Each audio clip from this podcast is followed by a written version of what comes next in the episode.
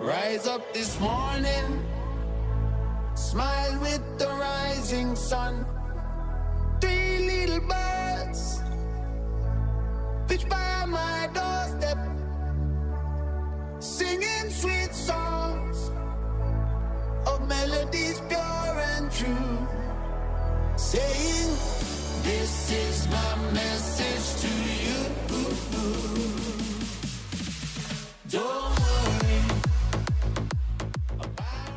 به اپیزود 13 همه پادکست پرسیس خوش آمدید. این اپیزود رو تقدیم می‌کنیم به خانم انا لمسکی روانکاو پژوهشگر و استاد دانشگاه استنفورد که روی کردی متفاوت از احساس لذت و درد و تاثیر دوپامین به مود و حال روزانه ما ارائه کرده. در این اپیزود شما رو به سفری در عمق سلول های مغز می‌بریم و از بازی دوپامین و کوکائین و بقیه محرک های مخدر و غیر مخدر روی اله کلنگ احساسات می‌گوییم اگه اگه به دنبال رسیدن به خوشحالی ماندگار هستید شنیدن این اپیزود رو بهتون به شدت پیشنهاد می‌کنم.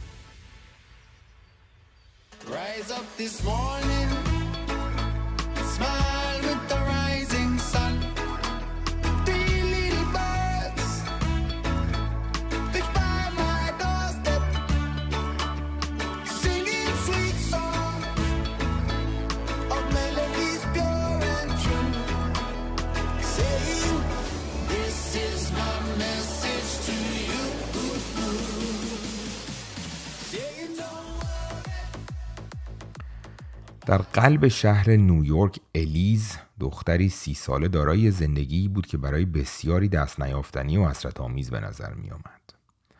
اون تونسته بود تو سن کم تو دنیای فوق رقابتی Stock Exchange نیویورکی شغل بسیار خوب برای خودش به دست بیاره و داشت این پلکان ترقی رو با سرعت بالا می چند سالی بود مسیر زندگیش مثل یه ساعت سوئیسی با دقت تمام و برنامه دقیق کار می‌کرد.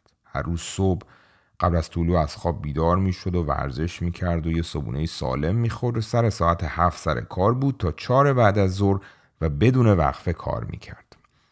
زندگی اجتماعی خیلی خوبی هم داشت. شلوغ و پرتلاتو. کلی رفیق دور و برش بودن و تمامی آخر هفته‌هاش پر برنامه بود و تفریح.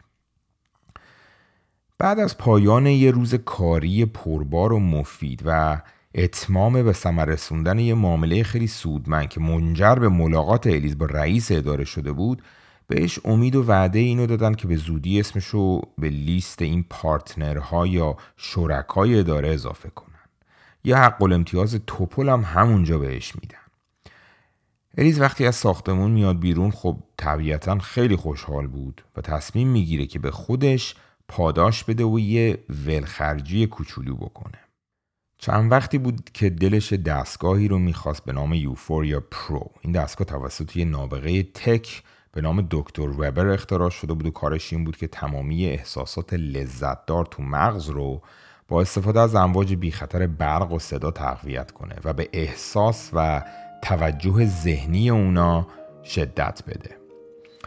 ها راستی فراموش کردم اینو بهتون بگم. داستان الیز در سال 2073 یعنی 50 سال دیگه اتفاق میفته وقتی دستگاه رو می‌خره هفته اول و ابرا بوده. این دستگاه شدت تمامی اون چیزایی رو که الیز دوست داشته براش چند برابر می‌کرده. از مزه شراب مورد علاقش تا سرخوشی و حال خوب به دست آمده بعد از ورزش صبح غذا، بوی گل، سکس و حتی احساس موفقیت به دست آمده بعد از یه معامله موفق. خلاصه زندگی مهیج الیز بعد از شروع و استفاده از یوفوریا پرو به اوج لذت می‌رسه.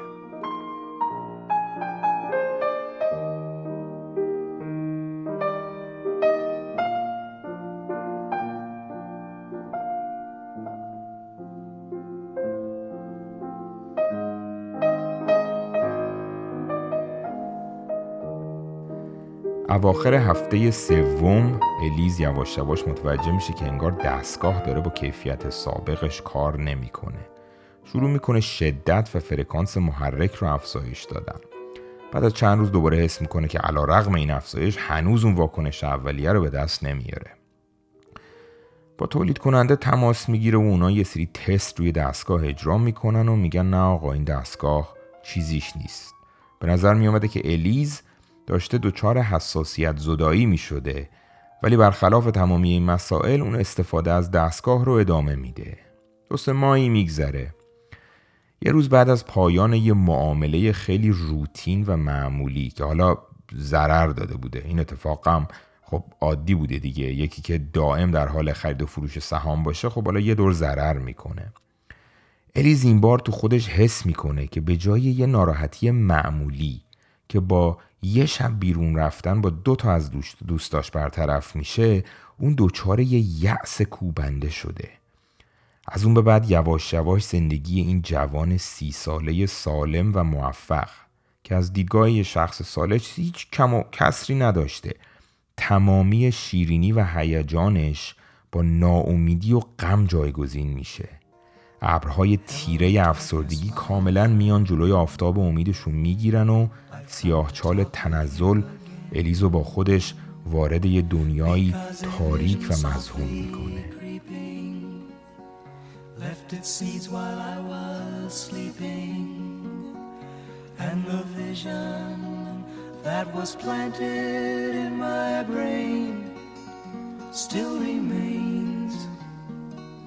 within the sound of silence. Restless dreams, I walked alone, narrow streets of cobblestone neath the halo of a street lamp. I turned my collar to the cold and damp. When my eyes were stabbed by the flash of a neon light that split the night and touched the sound of silence. And in the naked light I saw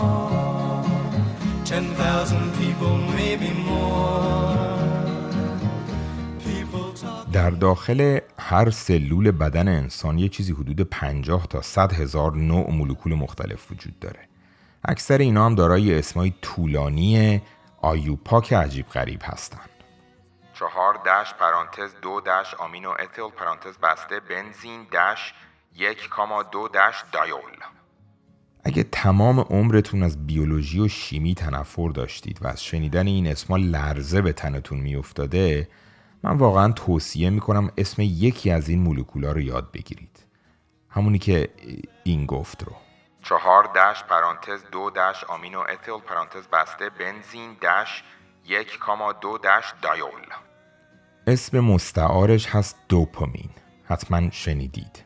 ولی یاد بگیرید این اسم رو چون به نظر میاد این مولکول در مغز ما بزرگترین عامل انگیزه خوشحالی خواست و میل به زندگی می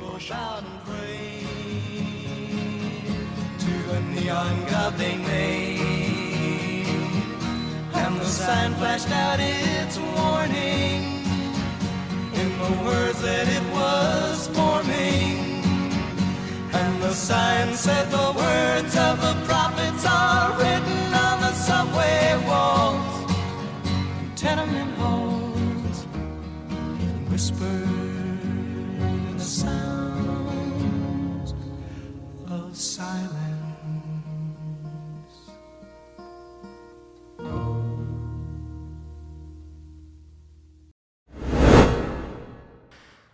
سال 1982 تو شهر سان فرانسیسکو تو سالن‌های اورژانس در چندین بیمارستان دکترها شاهد یه اتفاق بسیار عجیب غریب بودن. های مختلف و متعددی که اکثرا هم سابقه اعتیاد به هروئین داشتن و اکثرا هم هوملس بودن به این مراکز مراجعه داده می شدن و تمامی این افراد در یه حالت بی حرکت و منجمد گیر کرده بودن. انگار انگار طرف در اغمای کامل فرو رفته بوده ولی چشاشون باز بوده. انگار یه روز روی تخت از خواب بیدار میشه و از دنیا اطلاعات وارد بدنش میشه ولی هیچ خروجی برای ابراز عکس عمل به این اطلاعات در دست نداشته. توی حالت نباتی پایدار یا persistent vegetative state همه اینا گیر کرده بودن. جریان از این قرار بوده که یه سری تولید کننده و فروشنده مواد مخدر توی آزمایشگاه های زیرزمینی یواشکی داشتن سعی می‌کردن یه ماده درست کنن که شباهت زیادی به هروئین داشته. بهش میگن MPPP اگه واکنش شیمیایی تولید MPPP درست انجام نشه یه محصول جانبی به وجود میاد به نام MPTP MPTP برای سلولای مغز که دوپامین تولید می‌کنن یه سمه و اونا رو از بین می‌بره. این بدبختا دنبال یه ماده بودن که از هروئین ارزون تر باشه براشون. تو خیابون دنبال خرید MPPP بودن. وقتی از قاچاقچی ها میان این MPPP رو می‌خرن یه ماده می‌گیرن که خب تمیز نبوده و مقداری MPTP توش وجود داشته. مدتی بعد از استفاده مغزشون دیگه دوپامین درست نمی‌کنه و اینا در یه حالت هوشیاری بیپاسخ برای همیشه و تا آخر عمرشون قفل میشن It is impossible for a decelebrated individual to experience pain, pleasure, memory, dreams, or thought of any kind. This young man will be as unfeeling, as unthinking as the dead until the day he joins them. I don't know whether I'm alive and dreaming or dead and remembering. How can you tell what's a dream and what's real when you can't even tell when you're awake and when you're asleep? Where am I? قبل از اینکه وارد جزئیات بشیم می‌خوام یه مطلب بسیار مهم رو بهتون بگم مقدار دوپامین خون و مغز شما ارتباطی مستقیم داره با حالتون با انگیزتون با خواسته هاتون با تمایلتون برای تلاش و کوشش در مقابل سختی ها اگه یه روز صبح از خواب پاشی و شلی و حس کار کردن نداری و می‌خوای تو تخت بمونی و دیپرس نیستی افسرده نیستی یا ولی انگیزه برای تلاش نداری. اون روز دوپامین بدنت کمه. یه روز دیگه مثل فنر از خواب بلند میشی و آماده ای و میری و با یه روحیه جنگنده به دنبال نبرد در مقابل مشکلات و موانع زندگی. اون روز دوپامین بدن شما بالاست. حالا یه سری آدما خوششانسن دیدید یه سری افراد هستن که هر وقت اینا رو می‌بینی سر حالن و علاقمند به زندگی. اونا ژنتیکی دوپامین بدنشون بالاست. یه سری هم هستن که ظاهر زندگیشون توپه و مشکلاتشون از من و شما خیلی خیلی کمتره ولی خوشحال نیستن. ناله می‌کنن درد دارن نگرانن. اونا به احتمال زیاد افرادی هستن که دوپامین بدنشون ژنتیکی مقدارش هم من و شما کمتره. حالا دوپامین چیکار می‌کنه؟ دو تا مسیر عصبی تو مغز ما وجود داره که تحت تاثیر دوپامینه. اولی اسمش هست mesocorticolimbic pathway. که از ventral tegmentum ventral یعنی زیر tegmentum یعنی زمین یعنی یعنی از پایین کف مغز این شروع میشه و بعد از اونجا به ventral striatum میره و نهایتا به prefrontal cortex. دومی رو بهش میگن میگی؟ nigrostriatum. فارسی بابا حرف بزن. کانال چرا عوض می‌کنی؟ بی خیال با چی داری میگی؟ درست توضیح بده. این اسما به چه درد من می‌خوره؟ ساده بگو ساده. اوکی ببخشید. ببخشید. ساده میگم. دو تا مسیر عصبی تو مغز وجود داره که در رابطه با دوپامین اینا خیلی مهمن. مسیر عصبی یعنی اطلاعات به شکل برق از یه جای مغز شروع میشه یه مسیری رو میره و به یه جای دیگه می‌رسه. اولیش که حالا بی خیال اسمش کارش تولید و کنترل انگیزه تمایل و هوس تو سر ماست. مواد مخدر و هر گونه رفتارهایی که نشانگر اعتیاد باشه اینجای مغزتون رو درگیر می‌کنه. مسیر دومم تنظیم و هماهنگی حرکات داوطلبانه بدن رو انجام میده. کسایی که بیماری پارکینسون می‌گیرن یه سری از سلول های بدنشون که دوپامین تولید می‌کنه رو از دست میدن. این افراد به مرور توانایی کنترل داوطلبانه عضلاتشون رو از دست میدن و شروع می‌کنن به لرزش. این این مربوط به اون مسیر دومی است. یه اتفاق دیگه ای که براشون میفته اینه که کنترل انگیزه و تمایلاتشون رو بعدا از دست میدن. یه سری رفتارهای خودجوش و ناگهانی می‌کنن. مثلا توی بیمارهای پارکینسون تمایل زیاد به قمار سنگین یکی از سیمتوم هاییه که خیلی گزارش میشه. در نهایت هم متاسفانه بعد از گذشت زمان که تعداد زیادی از این سلول های دوپامین رو از دست میدن دوپامین ساز رو از دست میدن دچار افسردگی های خیلی شدید میشن. یکی از درمان های پارکینسون کنترل مقدار دوپامین بدنه. ولی یه مشکل خیلی بزرگ وجود داره. تنظیم و تعادل دوپامین تو بدن یه کار فوق سخت و حساسه. تو مراحل اولیه این بیماری بیشترین چیزی که بیمار رو اذیت می‌کنه اینه که خب بدن خودش رو نمی‌تونه خوب کنترل کنه دیگه. برای اینکه بتونه کنترلش رو بهبود بده بیمار شروع می‌کنه بیش از حدی که بهش تجویز شده دوپامین استفاده کردن. بعد این باعث میشه که اون مسیر عصبی اولیه تعادلش رو از دست بیده و خلاصه به مرور این افراد می‌تونن مبتلا به سکیزوفرنیا یا شیزوفرنیا بشن. Tonight the monsters in my head are screaming so damn loud. But I built walls so high so they never even make a sound. It's a mask, it's a lie, it's the only home I've ever known. Cause being who I really am is only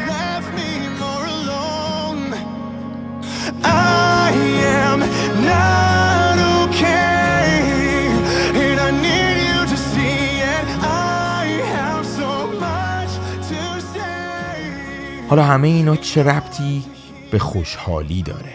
تمامی ما در بدنمون یه خط پایه دوپامین داریم یا یه بیسلاین مثلا بگیم عدد میانگینش هست 100 همونطور که گفتم یه سری افراد هستن که مادرزادی این عدد براشون بالاتر 105 یه سری هم هستن که این عدد پایین تره براشون مثلا 95 شما وقتی یه کاری انجام می‌دید که براتون لذت و پاداش داره دوپامین شما میره بالا.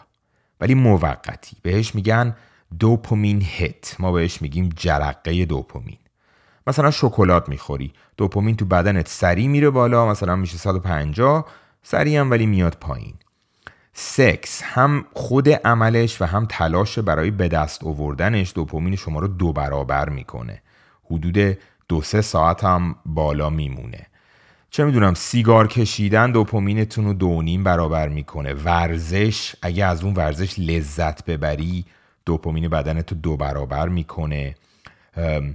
کوکین دوپامین رو پنج برابر می‌کنه و دراگ هایی که مثل متمفرمین باشن یا مثلا شیشه دوپامین بدن رو 25 برابر می‌کنه. خب حالا شاید بگید دوپامین داره میره بالا با این کارا؟ خب این که خوبه جایی رادی داره؟ مشکل اینجا بالا رفتن دوپامین نیست. مشکل پایین اومدنشه. شما وقتی دوپامین بدنت میره بالا بسته به اینکه چیکار کردی یه مدتی اون بالا میمونه. بعد برمیگرده پایین. تو راه پایین اومدن این بلافاصله به اون خط پایه نمی‌رسه. همیشه خط پایه رو رد می‌کنه بعد برمیگرده بالا. یعنی چی؟ یعنی مثلا طرف چه می‌دونم کوک زده یا حتی مثلا یه کار سالم با لذت مثل ورزش انجام داده. یه جرقه دوپامین تو بدنش ایجاد شده. مثلا دوپامینش از 100 رفته 250 باید دوباره برگرده 100 تو مسیر بازگشت یا ریکاوری 100 رو رد می‌کنه. می‌رسه به 85 بعد از اونجا اینجوری دور می‌زنه دوباره برمیگرده بالا می‌رسه به خط پایه. حالا تو اون مدتی که زیر این خط پایه رسیده فکر می‌کنید چه حالی داره؟ بیانگیزه است دیگه. احساس ناراحتی می‌کنه تمایلاتش به کار و فعالیت میاد پایین انگیزش کم میشه. خب حالا چاره چیه؟ اگه ما بریمون زیر خط دوپامین چی کار باید بکنیم؟ دو راه وجود داره. راه اول این که به بدنت آقا اجازه بدی که تعادل خودشو پیدا کن. صبور باشی. برمیگرده بالا. اگه این موضوع رو که این احساس بدی که داری در اون لحظه حس می‌کنی موقتیه رو بهش آگاه باشی خب خب می‌فهمی که احساس واقعی نیست دیگه. عکس عملت به اون جرقه دوپامینه دائمی نیست. برمیگرده بالا. اوکی میشی. مشکل اینه که خیلی از آدم ها این صبر رو ندارن. لحظه ای که به اون حال بد می‌رسن میان میان چیت می‌کنن. میرن دوباره یه جرقه دوپامین دیگه درست می‌کنن. مصنوعی برش میگردونن بالا. بعد که میاد بالا یه مدت بالا میمونه دوباره برمیگرده پایین. این بار ولی وقتی برمیگرده پایین تو مسیر بازگشت میره پایین تر از 85 مثلا می‌رسه 83 حالا طرف بدتر میشه. بعد میره سراغ جرقه بعدی. میره سراغ جرقه بعدی. جرقه بعدی. به مرور زمان خط پایه دوپامین. برای این افراد هی میاد پایین و پایین تر تا به جایی می‌رسه که سیستم عصبی کاملا تغییر می‌کنه و بیسلاین دوپامین مثل, مثل الیز میاد انقدر پایین که تمامی لذت ها و انگیزه های زندگی براشون از بین میره.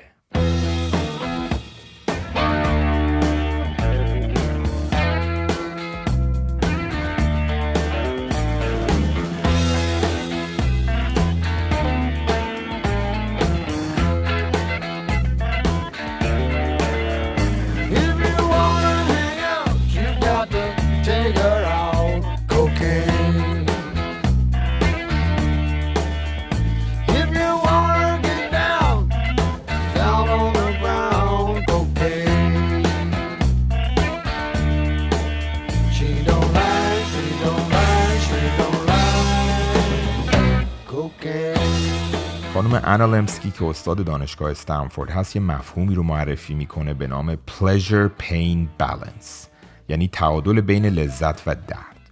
تو مغز انسان مراکز لذت و درد مسیرهای عصبیشون به همدیگه خیلی نزدیکه. شما وقتی لذت رو در مغزتون فعال می‌کنید درد بعدش فعال میشه. مثلا میری پارتی می‌کنی غذا می‌خوری سیگار می‌کشی یا هر کاری می‌کنی جرقه دوپامین تولید می‌کنی و لذت رو حس می‌کنی. همیشه بعد از این لذت حالت یه ذره بد میشه. حالا فیزیکی رو نمیگم ها حالا روحی روانی رو میگم.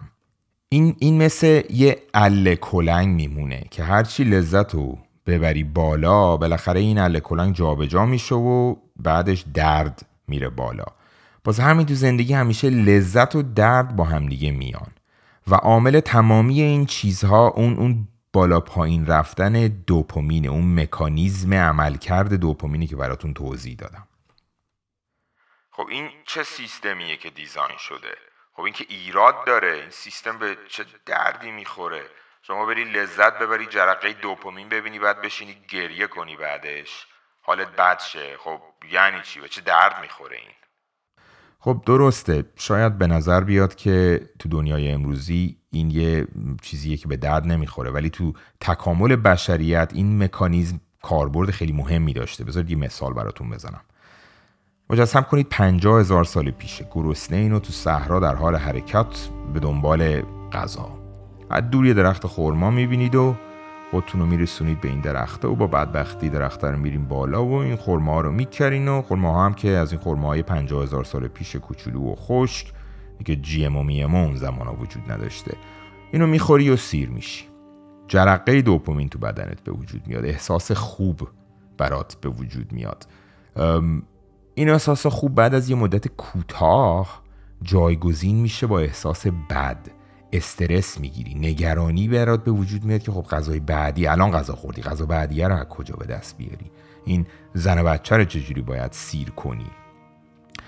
چیزی که اینجا خیلی مهمه اینه که این خیلی بهتره که استرس و نگرانی لحظه‌ای به وجود بیاد که شکمت سیره. نه اینکه گرسنه بشی انرژی نداری بری دنبال غذا بگردی بعد احساس نگرانی برات به وجود بیاد. از نظر تکاملی خب این مسئله گفتم خیلی مهمیه. بزرگترین محرک اخلاقی برای تمام موجودات زنده لذت و درده.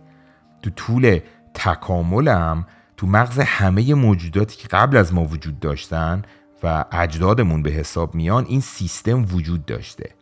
برای همینه که جایگاهش تو مغز همیشه همونجاست اون قسمت قدیمی مغزه که بهتون گفتم ventral tegmentum. تو تمام حیوونا می‌تونید اونجا پیداش کنید. خب حالا اگه تو دنیای امروزه شما حوس خورما بکنی باید چی کار کنی؟ یا گرسنت بشه چی کار باید بکنی؟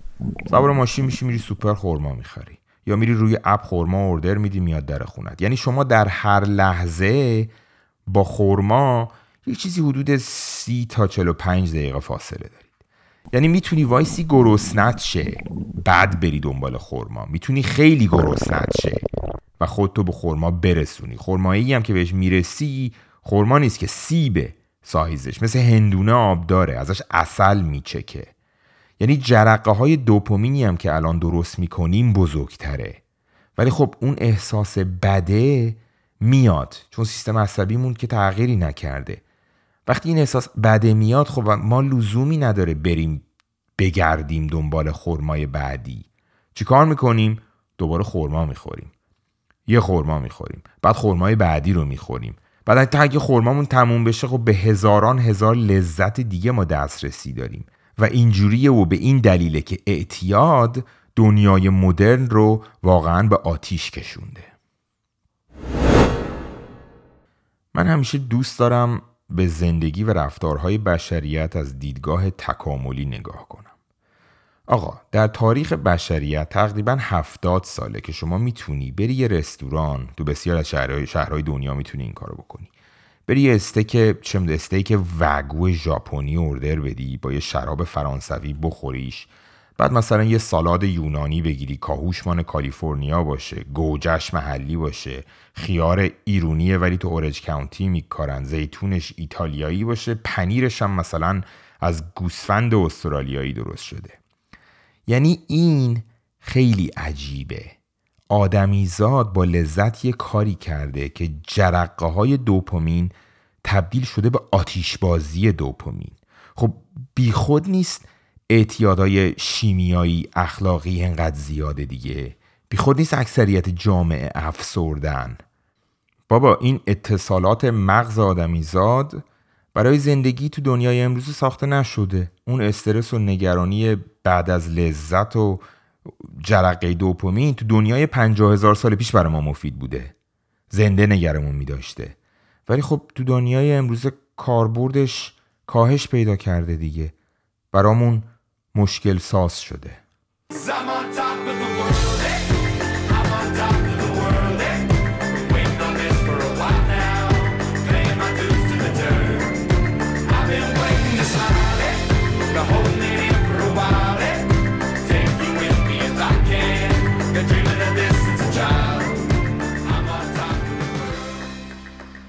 یه رفیقی داشتم در حال گذروندن دوره internship ش توی اورژانس بیمارستان بود. منم تو ساختمون روبرویی تو کلینیک چشم بودم. بعضی وقتا با هم نهار میخوردیم. یه روز رفتم دنبالش تو اتاق emergency یه ذره کار داشت. منم که کلا ذات فضولی دارم سریع شروع کردم دورورم رو نگاه کردن که آقا چه بلایی سر ملت اومده اومدن اینجا. یه حیولای ازولانی و ته سالن دیدم. تمام بدنش خالکوبی و ریش بلند و کله کچل و یه عالم پیرسینگ. قیافش از اینا بود که اگه بهت می‌گفت بالا چشت ابروه می‌گفتی بله قربان شما درست میفرمایید.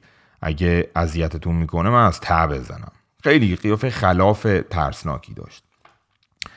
یهو دیدم از دور داره زار زار گریه می‌کنه. حق حق می‌زنه مثل ابر بهاری. با خودم فکر کردم این بنده خدا صد درصد الان بهش گفتن که شما سرطان داری و مثلا هفته دیگه رفتنی. از این رفیقم یواشکی پرسیدم که آقا جریان این بیچاره چیه؟ گفت جاردیا گرفته یه نوع انگل روده است. حالت تهوع فوق شدید داره. بهش دارویی دادیم به اسم ثورزین یا کلورپرومزین. حالا مشکل این دارو اینه که علاوه بر کنترل حالت تهوع میاد گیرنده های دوپامین رو هم بلوکه می‌کنه. یعنی دوپامین ترشح شده در بدن نمی‌تونه کارش رو انجام بده و باعث میشه که بیمار بعد از یه مدت کوتاه بعد از تزریق دچار یه یأس و افسردگی فوق العاده شدید بشه. یعنی یعنی مرد گنده چنان گریه می‌کرد که باورتون نمیشه. یه ذره وایستادم از دور نگاه کردم و دیدم یکی از این دکترها رفت و یه داروی دیگه زد داخل این کیسه سیلینش. ال دوپا بهش داد که قلزت دوپامین بدنش رو ببره بالا. ده دقیقه گذشت و بعد ده دقیقه دیدم این گوشی تلفن رو برداشته دراز کشیده داره با آرامش کامل تلفن حرف می‌زنه. حتی یه ذره هم ناراحت نبود. این اولین باری بود که من اهمیت تعادل دوپامین تو بدن رو با چش خودم از جلو دیدم حالا تکلیف چیه؟ چی کار کنیم؟ چجوری تو زندگی خوشحال باشیم؟ اگه هر وقت قرار ما خوشحال شیم بعدش ناراحت میشیم خب این چه داستانیه؟ اگه یه ذره, یه ذره به این قضیه منطقی فکر کنیم و به چگونگی کارکرد دوپامین آگاه باشیم خوشحالی رو میشه به دست آورد. اولین کاری که باید کرد اینه که نذاریم خط پایه دوپامینمون طولانی مدت به سمت پایین حرکت کنه. چجوری؟ خب تعداد جرقه ها و شدت جرقه های دوپامین رو تو زندگی باید کاهش بدیم. یعنی وقتی که رفتی زیر بیسلاین نگران نباش میای بالا. مثلا مثلا میری شام می‌خوری داری میترکی نفس نمی‌تونی بکشی. خب دسر رو بی خیال شو. یا مثلا مشروب خوردی تا خرخره روش میری علف می‌کشی کوک می‌زنی. خب وقتی میری پارتی می‌کنی داری میری پایین خب هی سعی نکن خودتو بکشونی بالا. جرقه بعدی جرقه بعدی جرقه بعدی. هی این کارو نکن. دنبال لذت تو زندگی برو ولی مدارا کن. و همیشه زمان بده که مغزت به طور طبیعی این, این خط پایه رو پیدا کنه. Uh, it's the champagne pouring, big joint rolling, Bombay sipping, no blunt smoking, bad bitch getting thick and she got some friends with her. I take them out, pour shots of liquor, drinking out the bottle, smiling in all my pictures. The marijuana loud, so them hoes follow like Twitter. Nigga, you know everything Taylor. Don't rush to the bar, fool, if you ain't got no. یه چیز خیلی جالب و باحال میخوام بهتون بگم به اون اله کلنگ لذت و درد فکر کنید. هر وقت لذت وارد زندگیتون میشه دردم به دنبالش میاد. خب حالا اگه این مسیر رو برعکس بریم چی؟ یعنی اگه درد کنترل شده وارد سیستممون بکنیم چی میشه؟ آیا لذت رو می‌تونیم فعال کنیم؟ یعنی با درد دوپامین بدن رو کاهش بدیم و این بار تو مسیر بازگشت به خط پایه دوپامین از بیسلاین بزنیم بالا بعد برگرده سر جاش. اگه بلند مدت بارها و بارها این کار رو بکنیم چی؟ میشه این خط پایه رو کشید بالا؟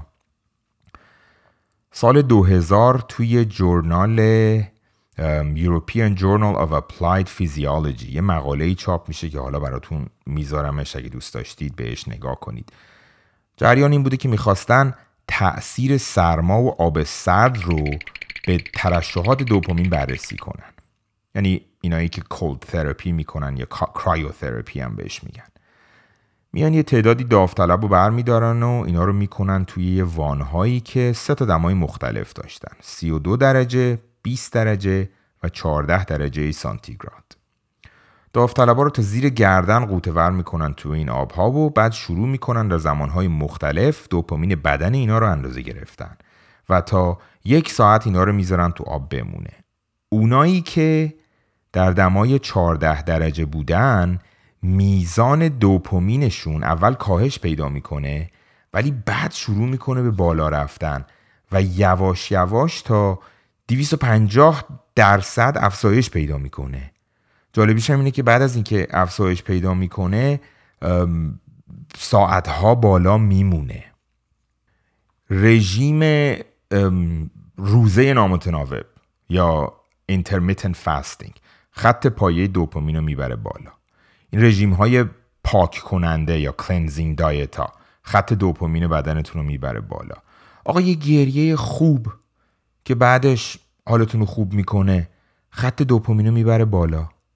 این خانوما این قسمت مغزشون که احساسات رو کنترل می‌کنه بهش میگن limbic system از آقایون خیلی بزرگتر و پیچیده تره این اینجا اینم خیلی نزدیک اون mesocortical limbic pathway ه اون اون اولی مسیر عصبی اولیه.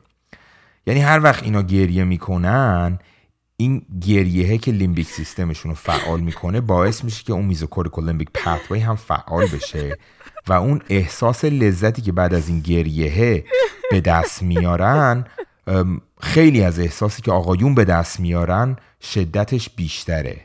یعنی یعنی شاید برای همینه که بعضی وقتا میشنوید که خانوما از گریه کردن یه جورایی خوششون میاد لذت می‌برن دوست دارن بعضی وقتا گریه کنن. آقا یعنی اگه این چیزی که شما گفتی درست باشه این بزرگترین کلاهبرداری تاریخ بشریته. یعنی گریه می‌کنن چون بهشون حال میده؟ یعنی یعنی یه عمر گول زدن ما رو میرن گریه می‌کنن بعد مثلا دل ما میسوزه و بعد مثلا یه کاری که باید نمی‌خوایم انجام بدیم چون گریه کردن میری انجام بدیم بعد طرف یواشکی با گریه هم داره حال می‌کنه. عجب داستانی واقعا. ماساژ سوئدی از این ماساژ های deep tissue باعث میشه خط پایه دوپامین بره بالا. یارو با آرنج و چوب می‌گیره میزنتتون له و لورده می‌کنه بعد از اتاق میای بیرون یه حال خیلی خوبی داری لذت می‌بری. دیگه براتون بگم اینایی که درد و شکنجه رو با سکس و روابط جنسی قاطی می‌کنن بهشون میگن sadomasochism یا S&M خب بس چی این کارو می‌کنن؟ چون بعد از اون تجربه درد لذت به دست اومدهشون خیلی شدتش بیشتره دیگه. یا یه فرقه مذهبی هست در کریستیانیتی بهش میگن اوپس دی این سال 1928 تو اسپانیا تأسیس شده. اینا برای اینکه به عیسی مسیح نزدیک بشن سعی می‌کنن که درد و رنجی رو که اون در زمان مرگ تحمل کرده رو خودشون تجربه کنن.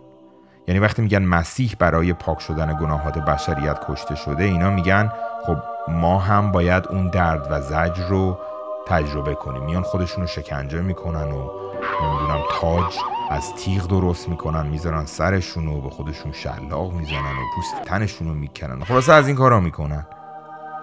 حالا اگه واقعا آدم با این مکانیزم عملکرد دوپامین آشنا نباشه وقتی میشنوه که انسان ها از این کارا می‌کنن خب براش عجیبه دیگه. خیلی احمقانه به نظر میاد.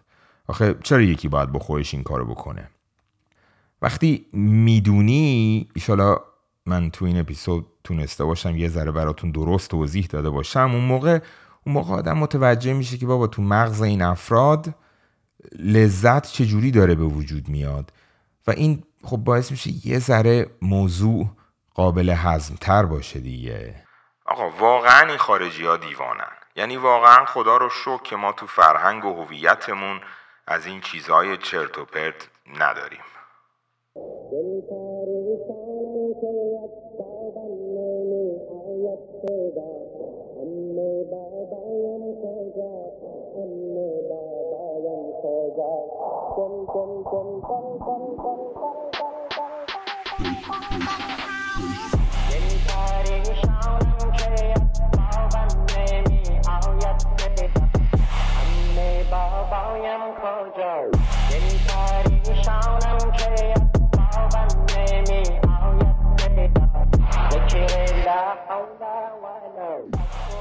در انتهای برنامه شما رو به هیچ خدایی نمیسپرم ولی از صمیم قلب آرزو می‌کنم که وقتی در طول زندگیتون دارین دنبال این جرقه های دوپامین میدوین یادتون باشه که به نظر میاد راز و رمز خوشحالی تو درد کنترل شده و لذت با مدارا مخفی شده.